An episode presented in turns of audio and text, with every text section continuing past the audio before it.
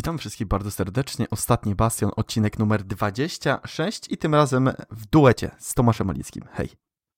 Cześć Ukaz, witam wszystkich.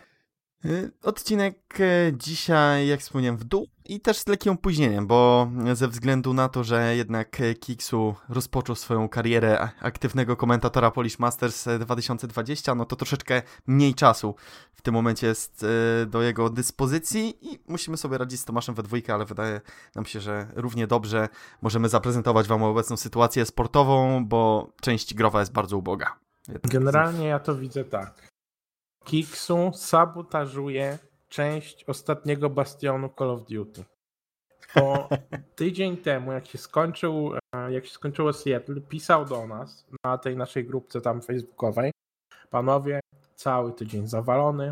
Jak nagrywamy we trójkę, to w następnym tygodniu powiedzieliśmy Kiksu nie ma problemu. Po czym jak usiedliśmy w tym tygodniu, żeby nagrać, to Kiksu powiedział, że jego nie ma. Jak to nie jest sabotaż, to ja nie wiem. Zostawiam to do oceny oczywiście słuchaczom. Widzą. tak, w sumie teraz, teraz już słuchaczom. A przechodząc do sedna, tak jak słusznie mówił Dziukens, część grową mamy moją ulubioną, a mianowicie chciałem chwilę pogdybać, bo w sumie trafiłem na ten post y, i na te informacje głównie dlatego, że ty to chyba polubiłeś na, na Twitterze, czy tam w Activity mi się wyświetliło, Dziukens, mhm. że nigdy nie czekaliśmy tak długo na reveal nowego Call of Duty. Mamy teraz 2 czerwca, e, wieczór. I dalej nie wiemy dosłownie nic oprócz jakichś tych pojedynczych plotek, które już omawialiśmy tam chyba z dwa, z dwa odcinki temu, czy coś takiego. No i moje pytanie brzmi następująco. Czy po prostu wynika to z tego, że, e, że, że premiera zostanie przesunięta i tyle? I po prostu zobaczymy to Call of Duty, nie wiem, w listopadzie czy grudniu, bo jakiś tam chyba miesiąc temu czy coś takiego dostaliśmy informację, że będzie Call of Duty w tym roku, że jakby teoretycznie te plany się nie zmieniają i tak dalej. Ale coś tam tej zmianie musiało ulec, jeżeli no jak, jak, tak jak teraz rozmawiamy, mamy No maj zawsze był roku, takim miesiącem. Tak, dokładnie. Mamy połowę roku i nie wiemy dosłownie nic oficjalnego. Więc no pytanie, czy powinniśmy zacząć jakoś zmieniać swoje oczekiwania, że tak powiem, względem tego koda, twoim zdaniem, czy, czy po prostu to wynika z tego, że e, skoro premiera jest, będzie przesunięta w czasie jakoś tam o jakiś miesiąc czy coś, to, to reveal też powinien. No wiesz co, ciężko jest mi się wypowiedzieć, bo jak sam wspomniałeś, no to jest dość e, sytuacja wyjątkowa, jakby bardzo dużo e, wydarzeń zbiegło się w czasie, bo nie dość, że epidemia koronawirusa, a przepraszam, mm. znów demotyzacja będzie. Obecna sytuacja, e, plus jeszcze zamieszki w Stanach Zjednoczonych, które też e, opóźniły chociażby prezentację PlayStation 5, którą mieliśmy zobaczyć pojutrze, bo nagrywamy to 2 mm. czerwca. E, również opóźnił się update, który miał właśnie też być już dzisiaj e, z sezonu czwartego Modern Warfare i również ten został opóźniony. No, dla mnie to są decyzje o tym można byłoby dyskutować, szczerze mówiąc. Ja jestem troszeczkę zdziwiony takim postępowaniem zarówno Sony, jak i Activision, ale no, są osoby, które będą tego bronić, e, są osoby, które będą temu przeciwne. Nie nam to oceniać. Marketingowcy zdecydowanie wiedzą lepiej, żeby też na tym troszeczkę zyskać wizerunkowo, chociaż Blizzard próbował, ale wszyscy tylko ich wyśmiali za to, co zrobili mm, przecież no. z Hongkongiem i teraz starają się troszeczkę nieco taki smokescreen e, postawić e, w obecnej sytuacji. E, I, I, ciężko jest mi powiedzieć, Tomasz, bo no, tak jak mówię, no, zbieg i o tej obecnej sytuacji w Stanach Zjednoczonych z rasizmem, jak i epidemia koronawirusa, no ciężko. Ciężko jest mi naprawdę powiedzieć, czy mamy do tego brać nieco większy dystans do tego koda 2020. E, chciałbym się mylić, no ale i tak wielokrotnie nas zapewniali, że jakby plan e, cały czas jest stały, tak jak co roku, mhm. że Call of Duty wyjdzie pod koniec października, przed października, listopada, że gdzieś zawsze mniej więcej w tym okresie ta gra wychodzi. I obiecywali nam przecież na, na ostatniej prezentacji dla inwestorów właśnie Activision, że nic w tej materii w tym roku się nie zmieni, że wszystko będzie po staremu, no ale skoro sam reveal gry jest opóźniony, no to faktycznie coś musi być na rzeczy. Mm, I czy mamy się martwić jako bardziej tacy esportowi fani tej gry? Wydaje mi się, że zdecydowanie tak. ale nie. Wydaje mi się, że, że, że raczej nie. No ja o tyle nie wierzę w cięcie kontentu i w to, bo nie, no to nie ma jakieś tam głosy. Tak, że może... Nie, no pozbyliby się jakiegoś tam trybu, czy może by wyszła w trochę innym stanie ta gra na początku i dopiero potem by były dodawane jakieś rzeczy. Że no wszyscy wiemy, jak w sensie wiadomo, że to jest trochę mem, że tam prace nad Call of Duty trwają od miesiąca, znaczy od roku, od jakichś tam trzech lat czy coś takiego. Ale, no ale taka jest prawda, w sensie tak, to, to nie jest tak, że oni siadają do tej roboty w, nie wiem, w okolicach premiery tego poprzedniego koda czy coś i, i mają rok na to, żeby to zrobić i, i, i kiedy się zaczynała cała ta pandemia i tak dalej, to oni nagle byli, wiesz, na jakimś tam etapie powiedzmy nie wiem, kończenia tekstur albo czegoś w tym stylu. Tylko ta gra jest prawdopodobnie już skończona od jakiegoś czasu i to jest kwestia jakiejś tam no, poliszu tak zwanego, tak? Jakiegoś dopracowywania takich bardziej detali. Więc no o tyle nie wierzę w jakiś tam w, w, w jakieś y, powiedzmy usuwanie niektórych rzeczy z gry, czy po prostu rezygnowanie z, z niektórych jakichś elementów. Może Terark znów mam problemy e, z e, testingiem gry. Tak jak chociażby to było z BO4 przecież, tak? Też były kłopoty, no zwalniali, tak. przecież mieli e, firmę, która była wynajęta właśnie na rzecz testowania gry i mieli z tym olbrzymie kłopoty. Gdzieś ten fragment, ta odnoga firmy Mm, brakuje mi znów e, słowa na te osoby, które są wynajmowane w, przez firmy pośredniczące, że one są zupełnie mhm. inaczej traktowane w Treyarch i, i może znów te sytuacje wracają. No, ciężko jest się nam w tym momencie wypowiedzieć, bo no, raczej gra musi być ukończona. Nie widzę opcji, w której Treyarch e, robiłoby coś znów od podstaw, bo raczej, mówmy się, ale 99% mechanik e, z Modern Warfare przejdą do BO4, e, do BO5, czy tam do BO 2020, czy tam Cold. War, tak. No, niestety przejdą, bo Modern Warfare, no już wielokrotnie żeśmy się na ten temat wypowiadali, nie jest grą idealną, nie jest grą przede wszystkim zbalansowaną i dopracowaną. Bardzo daleko jest do tego stanu rzeczy dla tego koda, więc nie ma co tutaj zmieniać. Zdecydowanie są to może mapy, bardziej dopracowanie gdzieś się balansu, e, znalezienie dobrego time to killa, dopracowania ich kodu sieciowego. Mhm. No, tu można by było troszeczkę tych rzeczy wymieniać, ale no, z tobą się w 100% zgodzę, że gra na pewno jest ukończona i to jest kwestia wypolerowania tej mm, gry na miarę, że tak powiem, twórczości Treyarcha.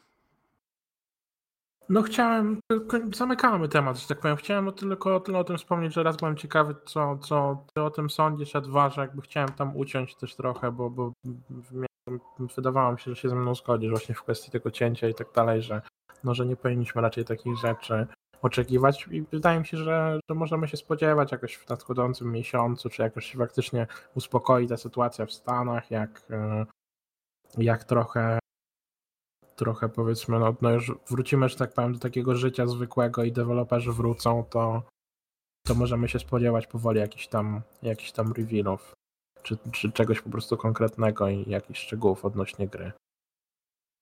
No i esport z tym samym Dukens. Mamy dzisiaj odcinek no dosyć, dosyć konkretny, jeżeli chodzi o esport, bo z jednej strony skończyło się Seattle ostatnio i chcieliśmy to trochę omówić, bo może nie był to jakoś wyjątkowo widowiskowy turniej, ale na pewno nas jako fanów Chicago mocno ucieszył, bo e, no właśnie, mamy wyrównanie E, pod względem liczby tytułów w top 3. Chicago już, już faktycznie jest tym oficjalnym top 3. E, pisałem, pamiętam jeszcze przed, przed Chicago, przed turniejem, przed, nie przed Chicago, tylko przed Seattle. Przed turniejem pisałem, że to jest turniej, który, który Huntsmeni muszą wygrać i tak zrobili. Z jakimiś tam powiedzmy delikatnymi problemami, ale, ale jakoś się to udało. E, zanim wyniki, zanim to wszystko, jak się Dukens na, na generalnie sukces Chicago zapatrujesz i, i, ich formę? Znaczy, no to był dziewiczy turniej dla, dla Chicago z precyzyjnym hmm. składzie.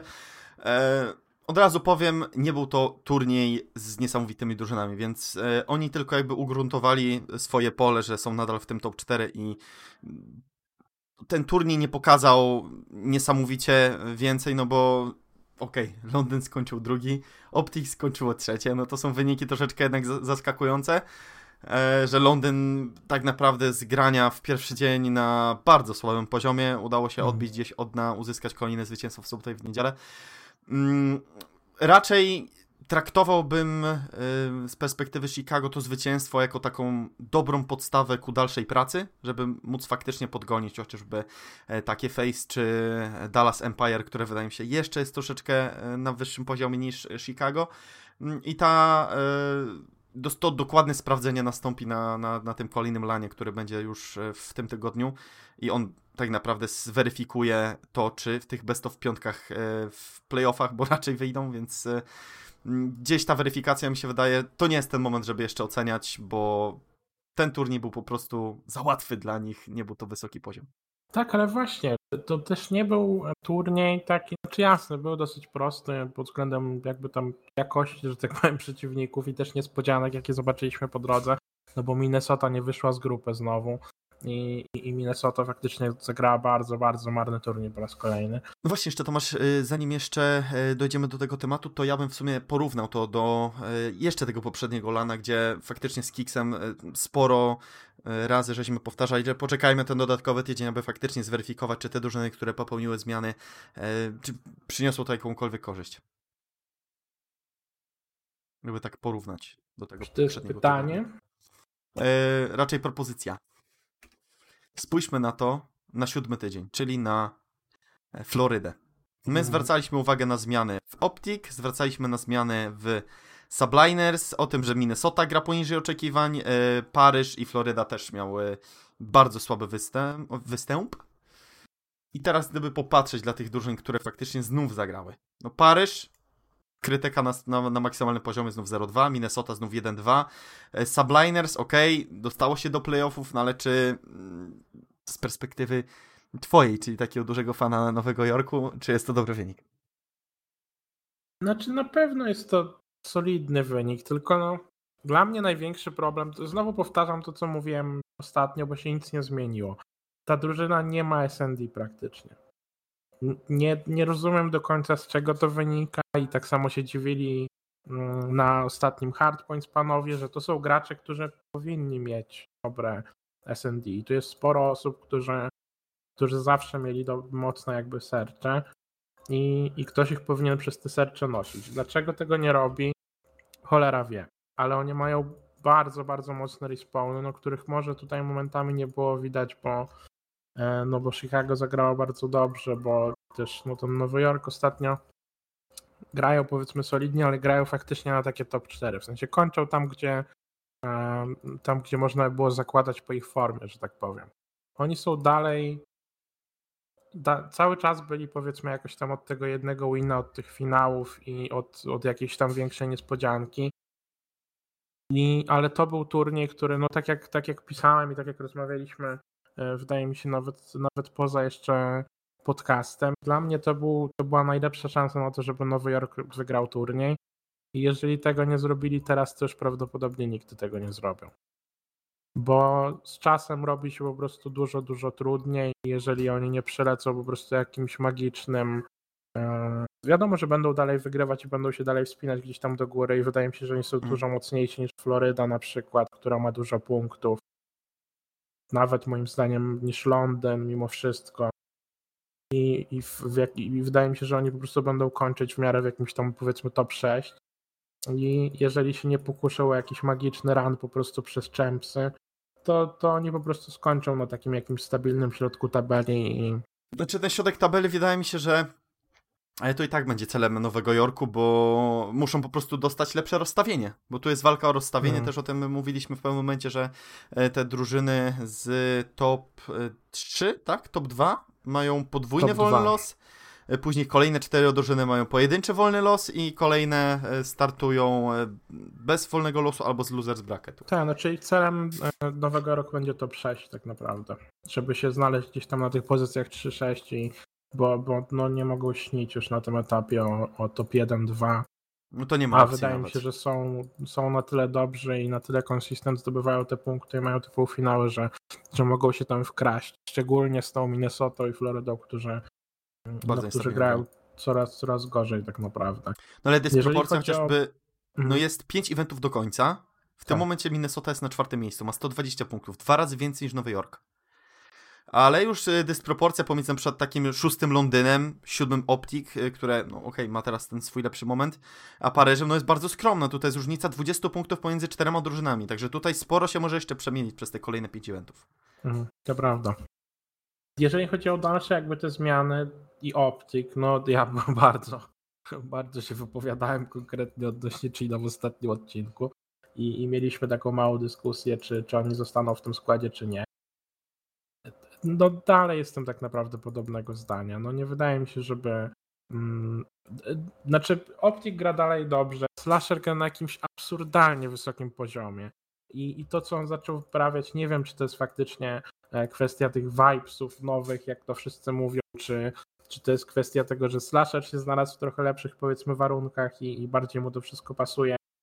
Ale Slasher jest okrutnie mocny. I jedynym problemem aktualnie, zresztą no to znów, no to co, to generalnie możemy się powoli zmieniać, to jest jedyne, co ja zaczynam powtarzać. E, to są opinie z Hardpoints i rzeczy, które usłyszałem w Hardpoints, to jest jedyny content aktualnie, który mm, jakiś większy, który się regularnie pojawia e, z tego koda i to, co te, jakby tam są osoby, których, których opinii przede wszystkim słucham. Więc znów powtarzam, tak jak, e, tak jak wspominali tam panowie podczas Hardpoints, no to jest problemem w tym turnieju był Dashi. Dashi po prostu zagrał bardzo, bardzo marny turniej. I no wiadomo, no to jest po prostu trochę jest w tym pecha, bo ja mu się to ciężko jakby teraz wszystko zrzucać na jego głowę i mówić, że no gdyby tylko Dashi zaczął grać dobrze, to coś tam, coś tam. No bo on generalnie gra dobrze i jemu się rzadko jakieś turnieje zdarzają. Wydaje mi się, że jeżeli Slasher będzie dalej grał na tym poziomie, a wszystko wskazuje na to, że będzie, e, a Dashi wróci na poziom, jaki, na jakim był powiedzmy do tej pory, to, to możemy się spodziewać tych finałów dalej e, z Optik. I szczególnie, że mają jeszcze chwilę czasu i to jest właśnie to, co mnie najbardziej ciekawi, już tam kontynuując temat tych transferów, że oni teraz mają miesiąc przerwy tak naprawdę, już tam no teraz trzy tygodnie. I pytanie, czy oni będą to jakoś e, chcieli wykorzystać. No, sporo osób jest przekonanych o tym, że oni dalej są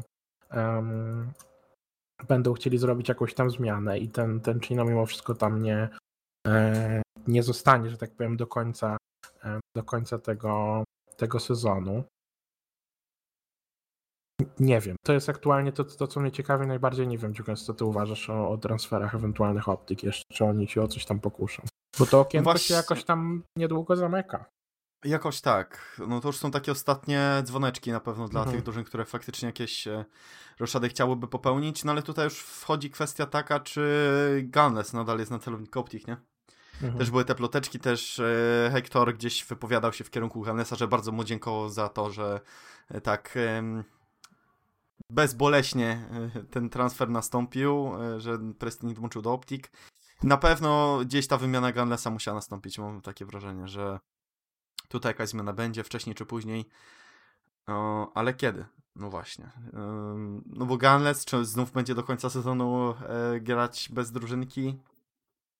No ciężko to sobie wyobrazić, tak szczerze mówiąc. No już raz była taka sytuacja, tak? Gdy LG go zbenchowało i no, kilka A, tak, miesięcy tak, nie grał, więc e, historia lubi się powtarzać to jedno, ale no czy Slasher i Gunless, czy ten duet będzie potrafił sobie wybaczyć, e, żeby znów zagrać na wyższym poziomie?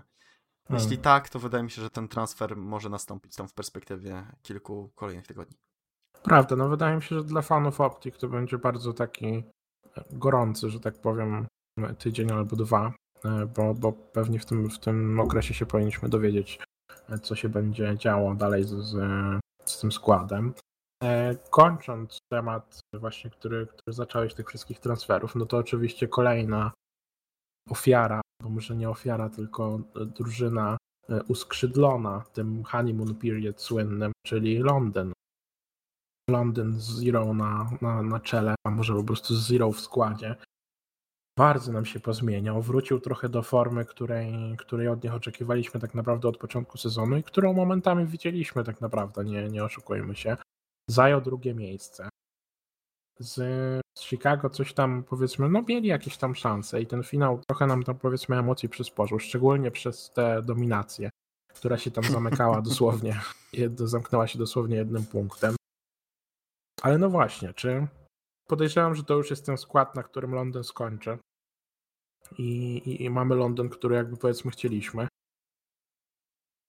No i to jest też Londyn, który będzie walczył o to top 6 dalej, tak? Bo e, e, wydaje mi się, że właśnie biorąc pod uwagę, jak, jak gra Floryda i Minnesota, to dużo drużyn tutaj, właśnie takie jak Nowy Jork, takie jak Optic, takie jak e, Londyn, będą się starały, no widzą w tym po prostu jakąś okazję, żeby, żeby zgarnąć te, to rozstawienie, tak jak mówiłeś.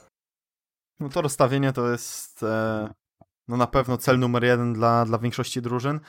No ale no właśnie, też o tym formacie moglibyśmy porozmawiać tych champsów, bo chyba na, na podcaście nie mieliśmy okazji.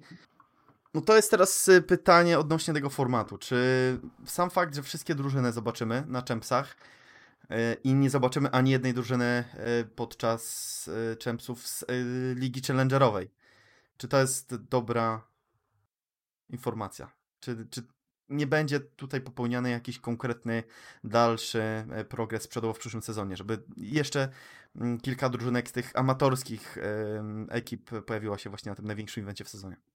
No, my mieliśmy o tym off-stream, że tak powiem, czy off-podcast. Mieliśmy trochę, mm, trochę dłuższą dyskusję, jak, jak ten format zaczął, zaczął się gdzieś tam pojawiać w internecie i został oficjalnie ogłoszony. No, jakby tematów głównych do dyskusji jest tak naprawdę kilka. To, co ty zacząłeś, to z czym ja się jakby w pełni zgadzam. Powinniśmy jakoś nagradzać tych, tych challengerów, powinniśmy jakoś nagradzać te, te słabsze, powiedzmy, drużyny tego drugiego tieru.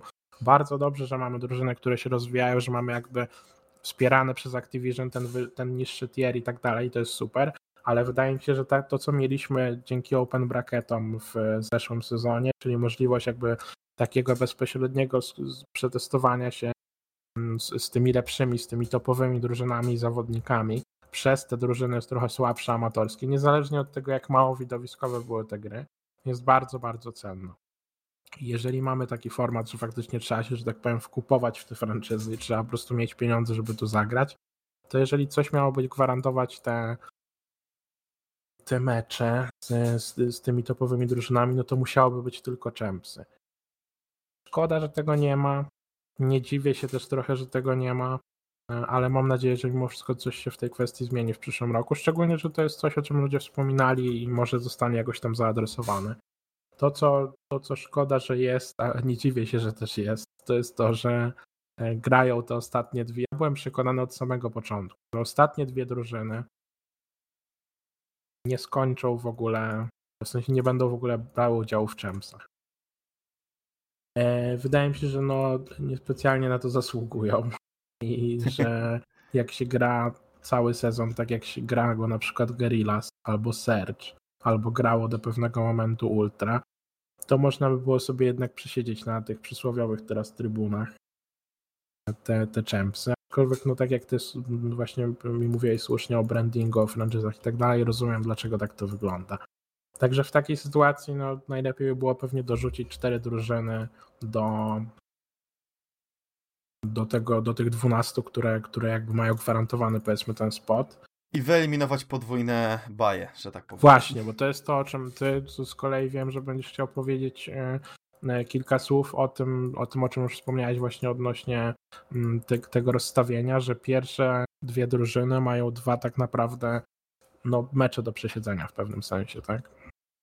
No to jest słabe, bo jednak chciałoby się na największym evencie w roku e, zobaczyć yy, nie tam parę spotkań, tylko faktycznie kilka spotkań tych topowych drużyn typu właśnie Dallas, Face czy Chicago, a w taki sposób, w jaki tutaj jest to zaplanowane, no to zobaczymy tych spotkań mniej z udziałem tych e, formacji i czy też pod kątem nawet samych statystyk tego eventu troszeczkę to nie ucierpi, prawda? Bo gdyby teraz popatrzeć na te ostatnie tygodnie, które są naprawdę dość rozsądne, mimo tego, że jest kwarantanna, tak, bardzo. chociaż już ona się powoli e, kończy, to i tak te statystyki e, CDL-owe z perspektywy dwóch, może trzech ostatnich eventów wyglądają naprawdę nieźle. No wiadomo, jakby skończyła Atlanta z Chicago na tych pierwszych dwóch miejscach, to ten viewership do, do, do powiedzmy tej niedzieli czy tam soboty Champsów nie, nie, nie będzie pewnie wyglądał zbyt, zbyt dobrze. Aczkolwiek no ja z kolei jestem też za tym, żeby nagradzać w jakiś sposób e, osoby, które faktycznie kończą na samej górze albo gdzieś tam w tej, mhm. w tej górnej części. Bo gdyby potraktować to top 1 i 2 tak samo jak traktujesz 5 i 6 na przykład, to jest trochę, jest trochę inna rozmowa i jakby no dobrze, że jest jakiś sposób na to, żeby ich nagradzać, tak jak mówię. Wydaje mi się, że to consistency i regularne dochodzenie do, do finałów i wygrywanie tych finałów i wygrywanie turniejów powinno być jakoś nagradzane i powinno być jakoś e, powinno ci jakoś powiedzmy opłacać, oprócz tego, że no oczywiście wygrywasz pieniądze, tak?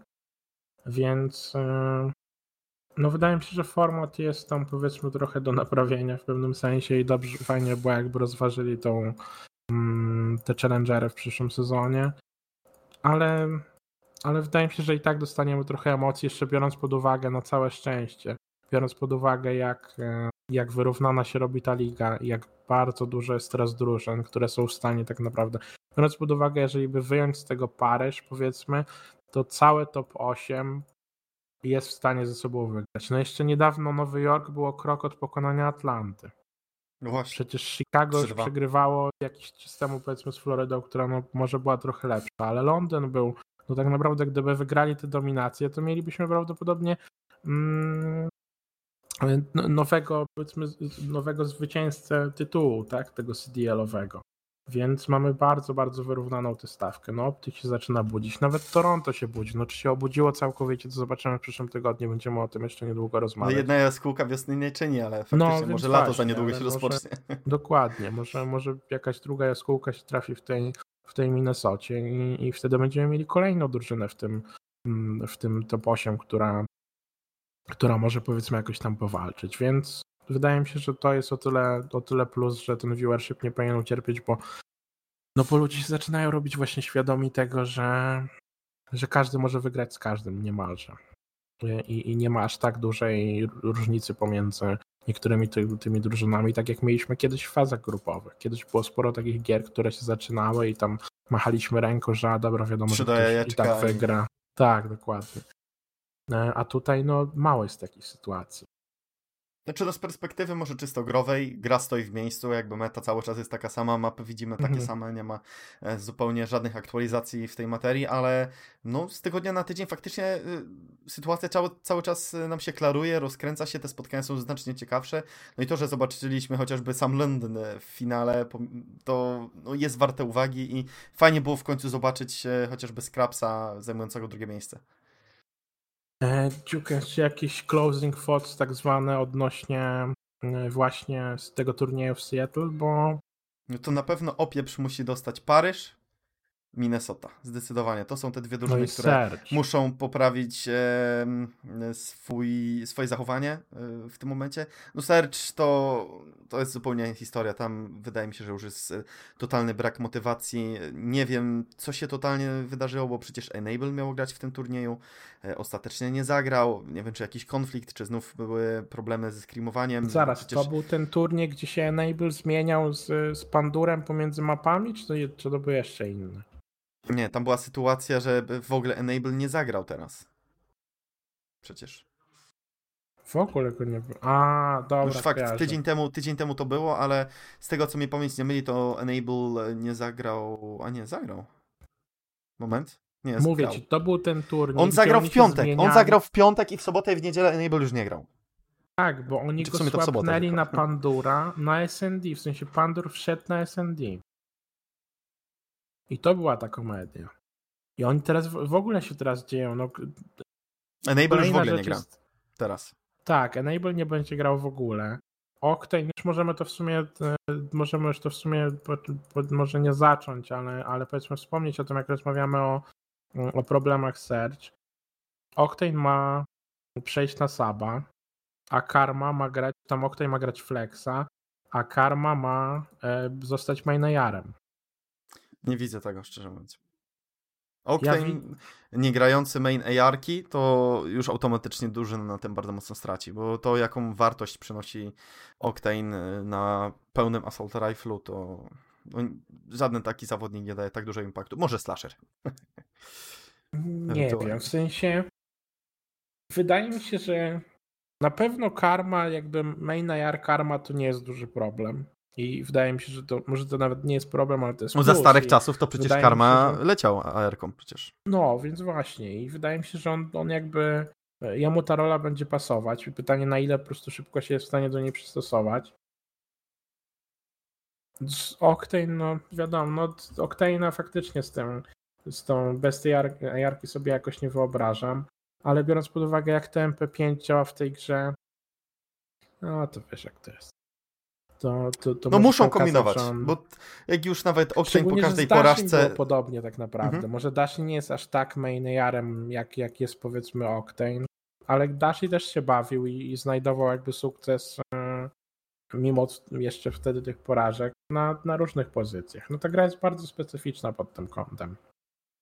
Zdecydowanie, ale jak już po samych postach na Twitterze widzę, że po każdym meczu no Octane zupełnie chyba traci e, cierpliwość i w pewnym momencie nie gdzieś ta linia zostanie przekroczona już do takiego stopnia, że nie będzie tej chęci kontynuowania gry ze sobą, a jak wspomniałeś, gdzieś to okienko transferowe za moment się skończy, więc jakie konkretne dalsze kroki Seattle będzie chciał popełnić, tak?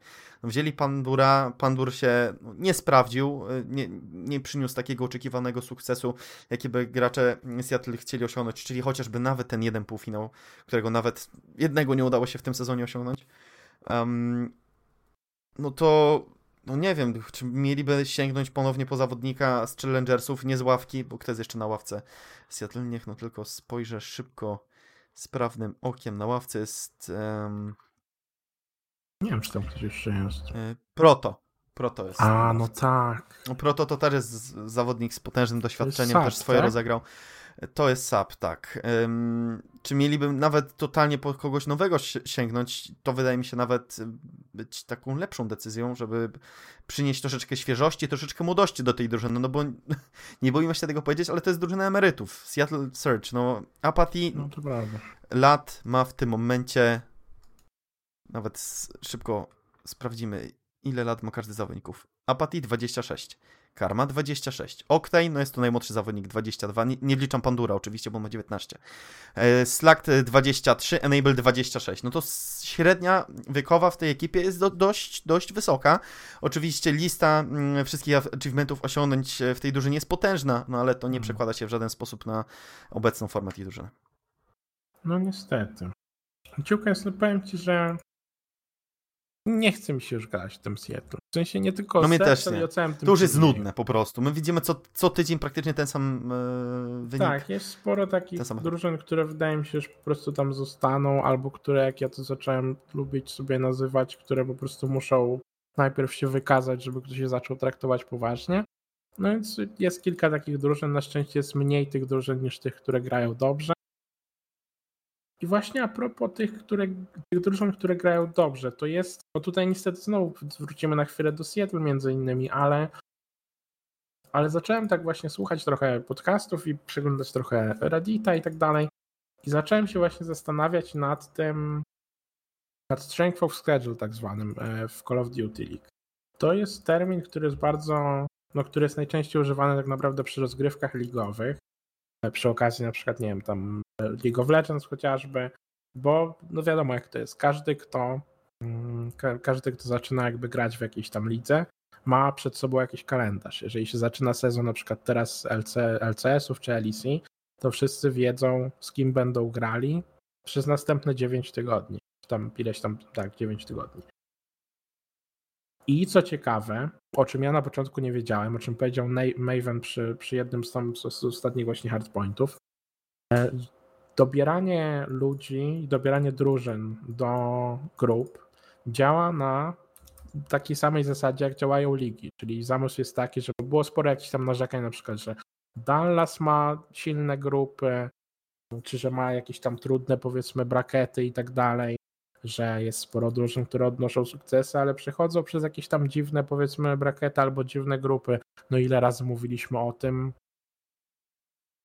o tym, jak o tych grupach, na przykład z których Optik wychodziło do tej pory. No może nie do tej pory, co ostatnio, ale przez te ostatnie dwa turnieje, kiedy wyszli z grupy, to były grupy takie no okrutnie łatwe, gdzie tak naprawdę po drugiej stronie e, stały, mm, stały dużo, dużo mocniejsze ekipy i ekipy, z którymi oni by mogli w ogóle nie mieć szans. I no i właśnie, no tutaj dało mi do myślenia przede wszystkim tweet, właśnie jeden z tweetów Octane'a, który zauważył, że E, w, w tym następnym turnieju w Minnesocie są w jednej grupie z Atlantą, Minnesotą i Dallas i że trochę odechciało mu się grać, ale jest takich przypadków trochę więcej. Jest to tak naprawdę no, naturalne, bo niektóre drużyny, które wcześniej miały dosyć łatwe grupy, takie jak na przykład Minnesota. Minnesota nie miała teraz do tej pory, przynajmniej w tych swoich sukcesach, nie miała zbyt dużo jakichś tam trudniejszych grup teraz może mieć trochę większe problemy, co pokazuje właśnie chociażby ten turniej u nich, teoretycznie u nich. Nie wiem, jak, jak Ciukens, co sądzisz jakby o tym temacie, jak myślisz przede wszystkim, jak dużą rolę jakby w tych, w, w, tych niektórych niespodziankach szczególnie, bo nie można mówić, że czy Atlanta, czy Dallas, czy, czy Chicago wygrywają dzięki takim rzeczom, ale czy właśnie Minnesota, te sukcesy Minnesoty, czy nawet Florydy, te jakieś tam okazjonalne niespodzianki, jak dużą rolę jakby w tym, w tym właśnie odgrywał ich kalendarz i to, to jakie im się grupy trafiały. Też bardzo mocno na to narzekali bodajże chyba zawodnicy z Optic, mhm. na fakt, że chociażby e, przez cały sezon Atlanta Face i Chicago nie spotkają się w ani jednym tygodniu w fazie grupowej. Mhm. I to gdzieś była jedna taka sytuacja, która gdzieś mi tam e, zapadła w pamięć.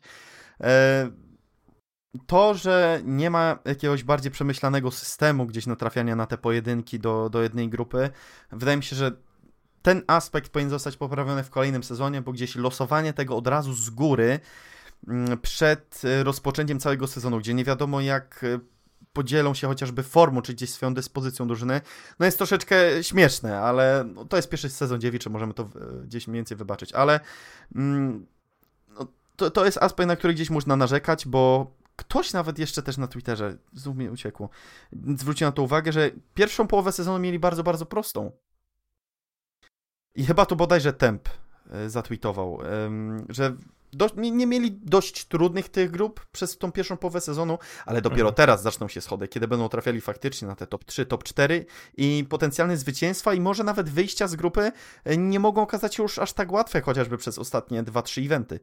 Mm, no, nie pamiętam, czy w League of Legends też tak jest właśnie, że od samego początku znają dokładnie terminarz od A do Z? Tak.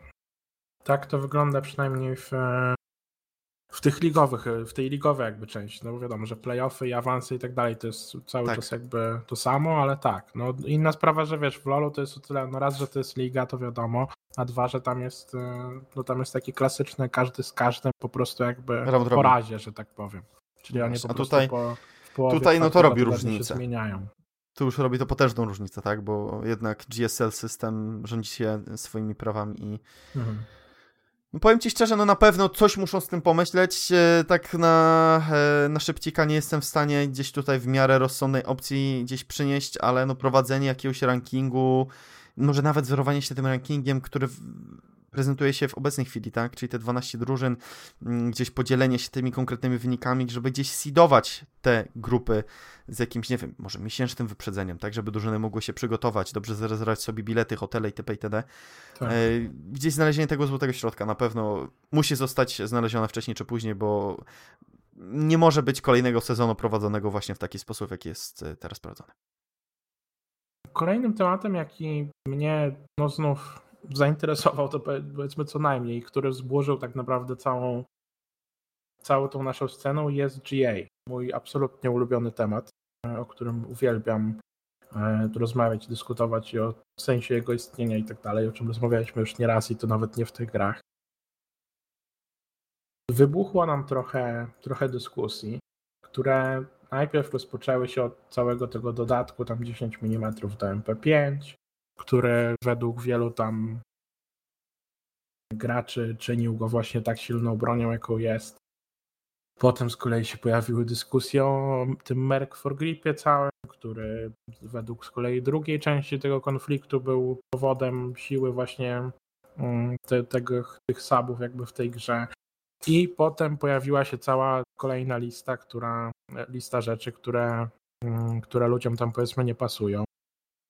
Wśród nich był snaking, czyli no, czyli po prostu przechodzenie z takie szybkie przechodzenie z, ze wślizgu w, w prone, w, w leżenie, co, co, co w tej grze się dzieje, no czyli po prostu takie tak naprawdę dropshot w pewnym sensie, to co było w kodzie zawsze przez lata popularne.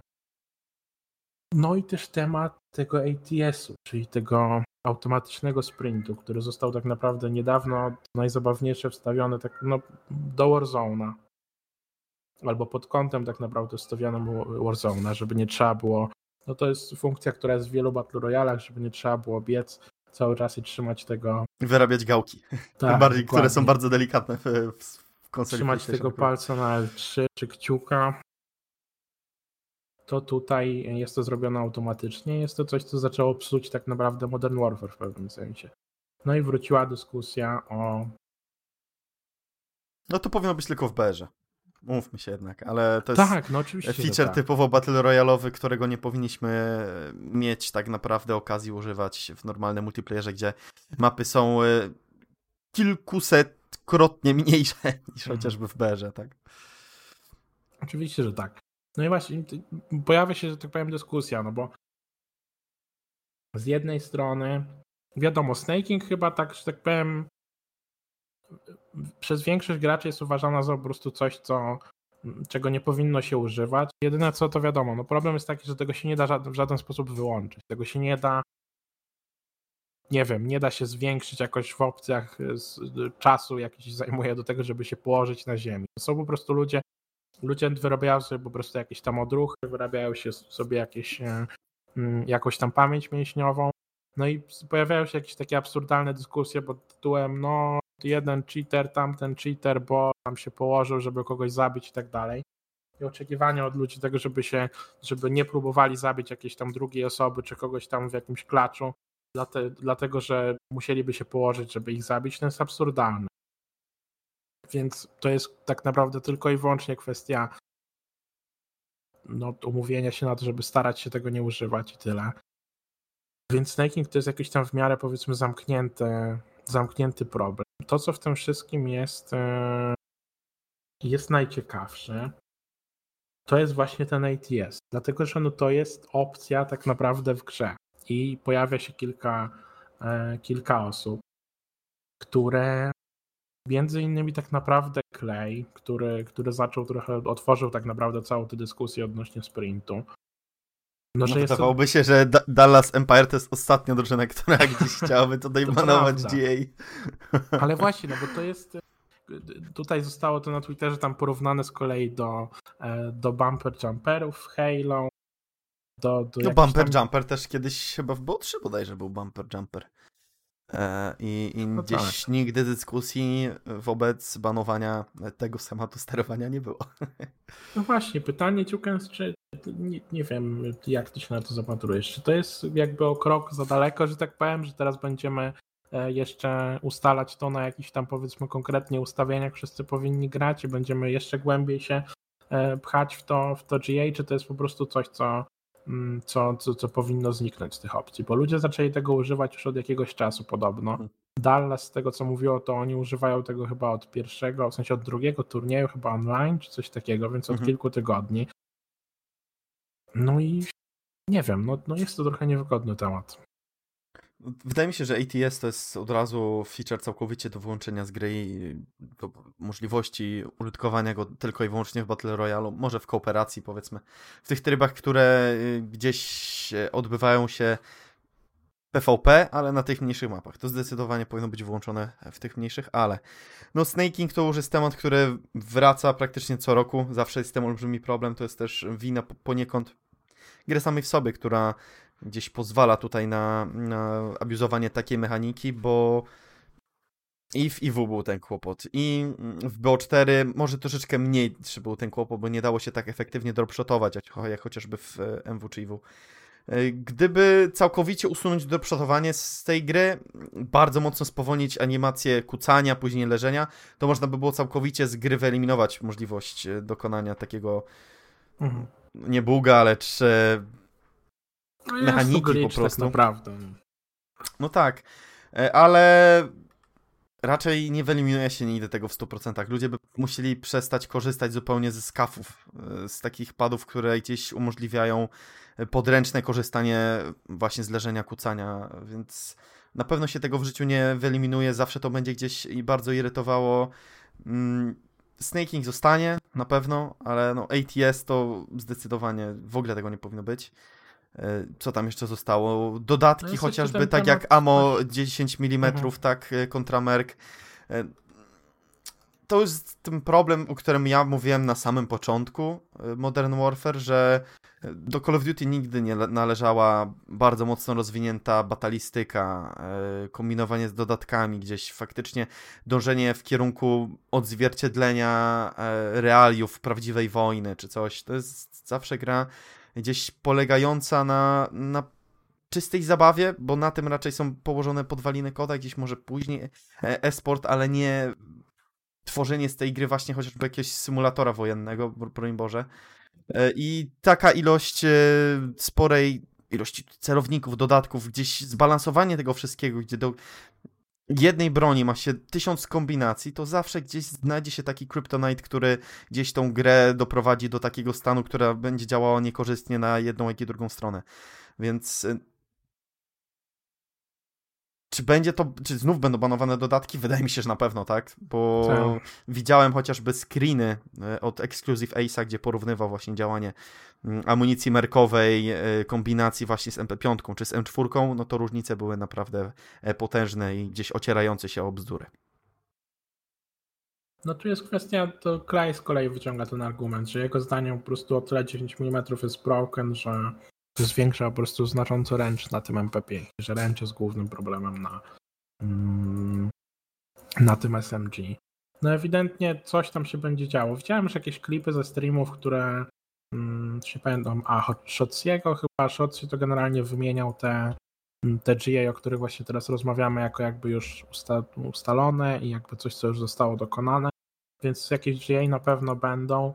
E, zamykając temat, friendly reminder, że to nigdy się nie powinniśmy, w sensie gracze nigdy nie powinni w ogóle myśleć o takich rzeczach. I to od razu deweloperzy przykład... powinni nie dopuszczać do takiej Oczywiście, sytuacji, gdzie jest tak. coś takiego jak Gentleman's Agreement. Tak. Dla mnie fakt, jestem przekonany, że jak e, wprowadzali ten ATS, to jest dla mnie chodzący przykład tego, jak bezmyślne są, e, są, są ci deweloperzy tego Call of Duty, a szczególnie Infinite Warfare. E, Infinite World. To jest dla mnie chodzący przykład tego, jak oni po prostu usłyszeli, że ktoś chce coś dodać, przeczytali to na Reddicie i doszli do wniosku, no tak, to nie jest problem, możemy to po prostu zrobić z automatu. Rzucili to w opcję, nie zastanawiając się absolutnie nad żadnymi konsekwencjami tej opcji w czymś innym poza tym Warzone'em. Wrzucili to po prostu do, do tych ustawień i mieli kompletnie, już nawet nie powiem gdzie, to nie wiedzieli, jakie, jakie są konsekwencje, konsekwencje, po prostu. W, w, w, innych grach. To jest, to jest dla mnie idealny przykład tego, jak, jak w głębokim poważaniu mają no, deweloperzy mają aktualnie całe, całą tę scenę sportową. I tylko i wyłącznie dlatego ktoś w ogóle e, siedzi i dlatego też gracze muszą właśnie przestawać trenować i przestawać kończyć, że tak powiem, ten grind, skupiać się na takich rzeczach, które w ogóle, a nie, no umówmy się, większość z nich w ogóle nie ma o tym pojęcia i, i, i opiera się na jakimś tam powiedzmy feelingu tak zwanym i tym, co, co im się wydaje, że po, może być lepsze, albo to, że ktoś im tam coś powiedział, że może być lepsze. A, a z kolei druga część w ogóle no, nie powinna się tym zajmować zwyczajnie i tyle. Więc e, no, Miejmy nadzieję, że w przyszłym roku się coś zmieni, jak w końcu trailer wróci. jak co roku. no, niestety. Duke z Minnesota. Trochę już o tej Minnesocie wspomnieliśmy. E, o tym turnieju, który nas czeka. No, czytałeś tam, e, przed, jak zaczęliśmy jeszcze nagranie, czytałeś, e, jakie tam drużyny będą, grupy i tak dalej. I mhm. tak jak słusznie właśnie jeszcze wtedy zauważyłeś, no to może być zdecydowanie najlepszy sezon, najlepszy turniej w tym sezonie mamy tak naprawdę całą, całą topkę. Oprócz kilku tam powiedzmy jakichś przypadków, które ostatnio się tą topką stały, powiedzmy. Jest Dallas, jest Atlanta, jest Chicago, jest Minnesota, jest Floryda, jest Ultra, które się będzie chciało sprawdzić w kolejnych w kolejnym turnieju. No mamy absolutną rewelację. No to będzie chyba najlepszy turniej w tym sezonie, mam wrażenie. Mhm. Gra naprawdę topka, grają najlepsze drużyny z y, no, dość ustabilizowaną formą, chociaż nie wliczałbym e, do, do tej spektrum drużyny Chicago Huntsmen, bo to będzie dla nich egzamin. Mhm. Wejście z grupy będzie dla nich e, e, absolutnym minimum i gdzieś dopiero później sprawdzenie się w półfinale, może i nawet w finale na drużyny, które grają lepiej od nich, które mają troszeczkę dłuższy staż w rdzeniu drużyny. I gdzieś tutaj taki prawdziwy egzamin dopiero przyjdzie właśnie w półfinale czy w finale, w zależności jak um, rozwiąże się sytuacja w grupie A, gdzie właśnie zagra Face, gdzie zagra Dallas Empire, Minnesota i Seattle Surge, które w tym turnieju nie wygra nawet mapy. No, mówmy się, tutaj na pewno pierwszy egzamin Huntsman będzie już na etapie półfinału, bo czy to będzie jasne, nawet, jak, nawet jakby to przy, jakby przyjechała jakimś cudem Minnesota, m, która, która się powiedzmy jakoś tam obudzi, która miała na początku sezonu sposób na face i gdyby jakimś cudem wyszła z tej grupy, m, to to, to, jest, to będzie bardzo, bardzo silny przeciwnik e, dla Huntsman i to będzie najsilniejszy przeciwnik, z jakim oni grali od, od dłuższego czasu tak naprawdę. Biorąc pod uwagę, z kim oni odpadali też w tych półfinałach, które, mm, na których kończyli jeszcze przed tym Prestinim. No i to, tak jak słusznie zauważyłeś, no to będzie też bardzo dobry egzamin dla, dla tego nowego składu. Zobaczymy, czy się, czy będzie dalej trwał ten, ten słynny honeymoon period, czy czy utrzyma się powiedzmy ta forma e, ta forma no większości tak naprawdę graczy, jaką teraz widzimy, bo, bo cały ten skład gra bardzo, bardzo dobrze i, i Prestini też się pokazał w bardzo, bardzo mocnej strony w tym swoim debiucie, jak już się tam zdążył rozegrać i, i, i pokazać i się oswoił, że tak powiem, z tą, z tą sceną online przysłowiową, to, to zaczął grać dobrze, więc no pytanie, czy, czy ta forma się utrzyma i też na jak wysoki poziom się są w stanie wspiąć, jak, jak będą grać na tych faktyczne, na te faktyczne najlepsze drużyny, bo biorąc pod uwagę jak e, właśnie tak jak się śmiałeś, jak niska albo jak, jak słaba jest ich grupa, Guerrilla z Toronto i Floryda, no to, to w końcu się spotkają z, z, z kimś z tej, z tej pary Dallas-Atlanta prawdopodobnie. Tutaj, no. no to będzie zagadka dla mnie, naprawdę, bo i Atlanta nie grało ostatnio, i Dallas nie grało ostatnio. Nie wiemy tak naprawdę, jaki schemat treningowy prezentują właśnie drużyny stopki. Mhm. Czy nadal są aż tak bardzo sfokusowani, czy też może lekko chociażby psychicznie są rozluźnieni, bo wiedzą, że już coraz bliżej do końca sezonu zasadniczego, że mają już chociażby zapewniony e, awans albo uzyskanie najlepszej możliwej sytuacji na Champsach. No, Seattle, Atlanta, Minnesota, Dallas, no to wydaje mi się, że te pierwsze spotkania mm, zgarną Face i, i, Dallas i gdzieś tutaj pomiędzy tymi dwoma drużynami tak. będzie walka o, o zajęcie tego pierwszego miejsca i gdzieś zapewnienie sobie już utorowanie tak naprawdę drogi do finału, bo drużyna, która wyjdzie z drugiego miejsca, zapewne to będzie Floryda, ale ręki sobie uciąć nie daje, bo i Los Angeles zdołało w końcu, Los Angeles Guerrilla rzecz jasna, udało się w końcu ugrać jakąś mapę i spotkanie również na Seattle Surge to nie było spotkanie na najwyższym poziomie dwa tygodnie temu, ale Toronto też przecież zagrało dość solidnie. Wyszli z pierwszego miejsca z grupy, więc e, Chicago na pewno wyjdzie z grupy, musi wyjść z grupy, bo jak nie wyjdzie, to to będzie dramat e, totalny. Mm, tak, ale tak. grupa B zapowiada się bardzo, bardzo ciekawie, tak samo jak i grupa A, więc ciężko jest tutaj określić gdzieś. E, mm, wybrać drużyny, które na bank pojawią się parami w półfinałach. Tak, to prawda. Ta grupa wiadomo, no ta grupa B jest zdecydowanie mniej ekscytująca, głównie przez to, jakie tam się znajdują drużyny, ale tu też jest kilka, właśnie tak jak słusznie zauważyłeś, kilka takich okazji na, na niespodzianki. Szczególnie właśnie ten pojedynek potencjalny pomiędzy Florydą a, a Ultra. Pytanie, czy zobaczymy tę Florydę, którą, którą widzieliśmy no już jakiś czas temu powiedzmy, bo, bo od ich czasu od ich tego triumfu w, w bodajże piątym tygodniu już trochę czasu minęło. Ale jest tam na pewno jakiś potencjał na, na powiedzmy niespodziankę. No i to będzie ogromny, ogromny egzamin dla, dla całej tej topki. Też szansa dla jednej drużyny, żeby tak naprawdę wyskoczyć ponad, e, ponad całą resztę. Bo czy to będzie tutaj teraz Dallas, no powiedzmy Dallas ma najmniej punktów z całej tej grupy, no bo oni nie grali w dwóch poprzednich turniejach aż ale wszyscy są tak, no Dallas wygrało turniej, mm, trzy, tu, trzy jakby turnieje temu, potem następny nam turniej wygrała Atlanta, a potem ostatni turniej wygrało Chicago, więc tak naprawdę każdy z nich, ostatni turniej jaki grali, to, był, to było zwycięstwo po prostu. Dallas wiadomo grało bardzo dawno temu, to minęło już półtora miesiąca tak naprawdę. Mieli bardzo długą przerwę, ale każdy z nich wraca w pewnym sensie w miarę, w miarę świeżo po zwycięstwie, albo po prostu ostatnio wygrywali.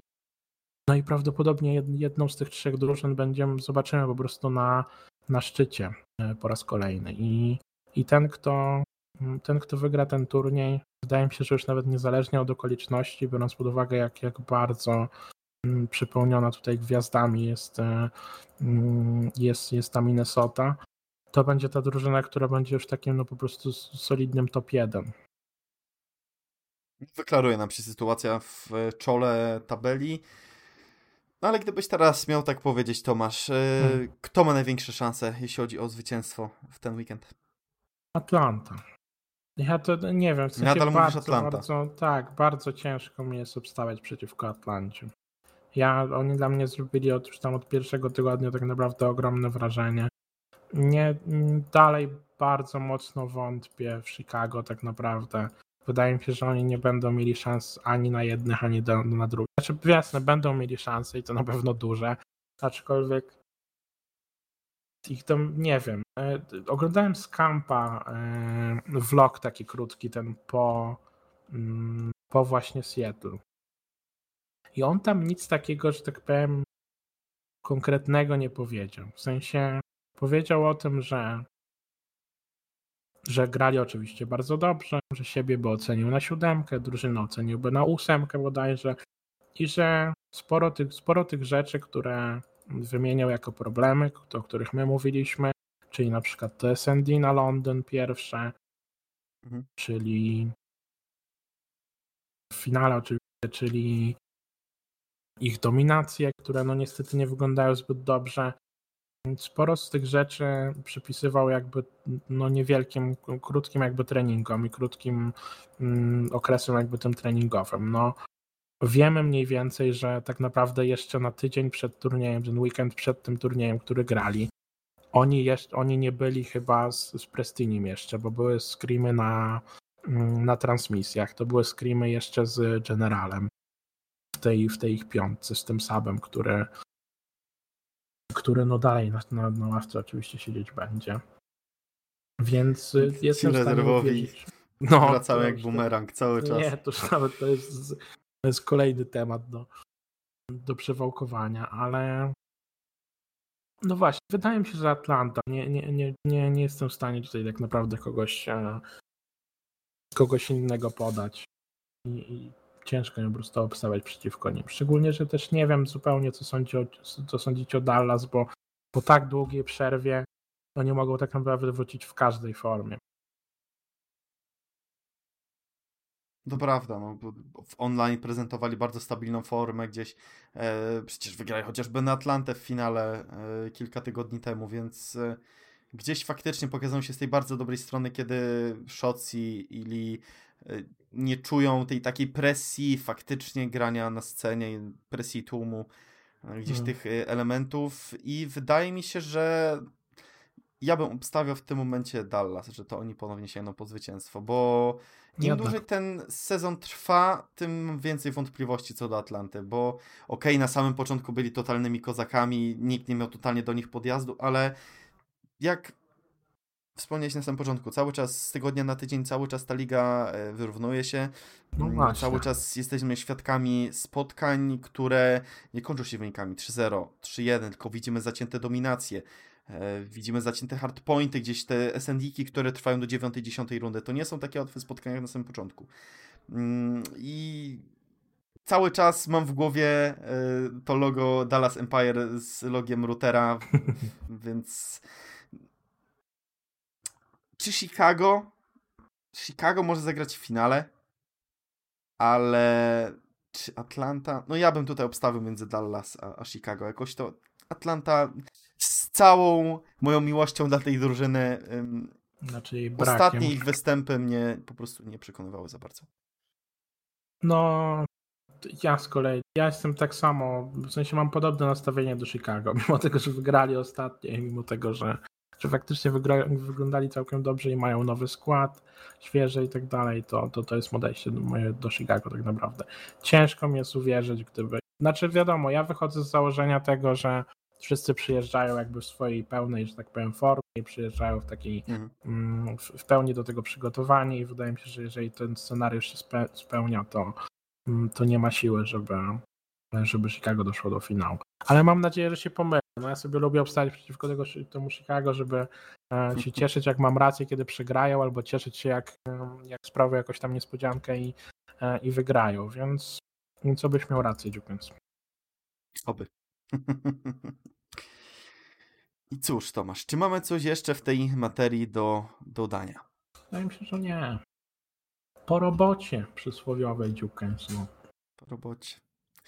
Dobrze, no to zachęcamy Was e, wszystkich bardzo serdecznie znów do followowania streamu Call of Duty League na YouTube już od piątku do niedzieli. Pierwsze spotkanie bodajże startuje o godzinie 21, ale jeszcze zdobelczekuję szybko, mm, czy o 22.30. O 22. Dokładnie, równo o 22 i rozpoczniemy spotkaniem Toronto Ultra versus Los Angeles Guerrillas, czyli derby grupy B outsiderów e, całej ligi, więc zachęcamy Was do followowania na pewno na Twitterku. Będziemy kontynuować naszą aktywność również związaną zarówno z kodem, jak i z R6. Troszeczkę więcej ruchu się tam dzieje, bo mm, jakoś tak nawet i Tomasz zaczął Rainbow Sixa oglądać, więc trzeba jakoś faktycznie... No, no spokojnie, już mnie przeszło. Ale, ale widziałem mecz ostatnio. Widziałem więcej już meczy w tym roku e, Rainbow przez Sixa niż w Całą całym, Twoją historię. no, niż przez całe swoje życie tak naprawdę. Więc tak, faktycznie coś tam się dzieje, Kiksu robi, robi robotę, my robimy robotę i, i miejmy nadzieję, że już tam, no wydaje mi się, że na pewno, po, po Minnesocie, po takim turnieju, na jaki się zapowiada ta Minnesota. Musi być komplet. Tak, będzie nas komplet, będziemy mieli pełną trójkę i, i przegadamy, co tam nam się wszystko podobało, co niekoniecznie. No i tyle. Dziukens? dziękujemy. No, 26 dziękujemy. odcinek. Dzięki Tomasz. Dziękuję Ci bardzo, Dziukens. I do usłyszenia już za tydzień, może dwa. Do usłyszenia.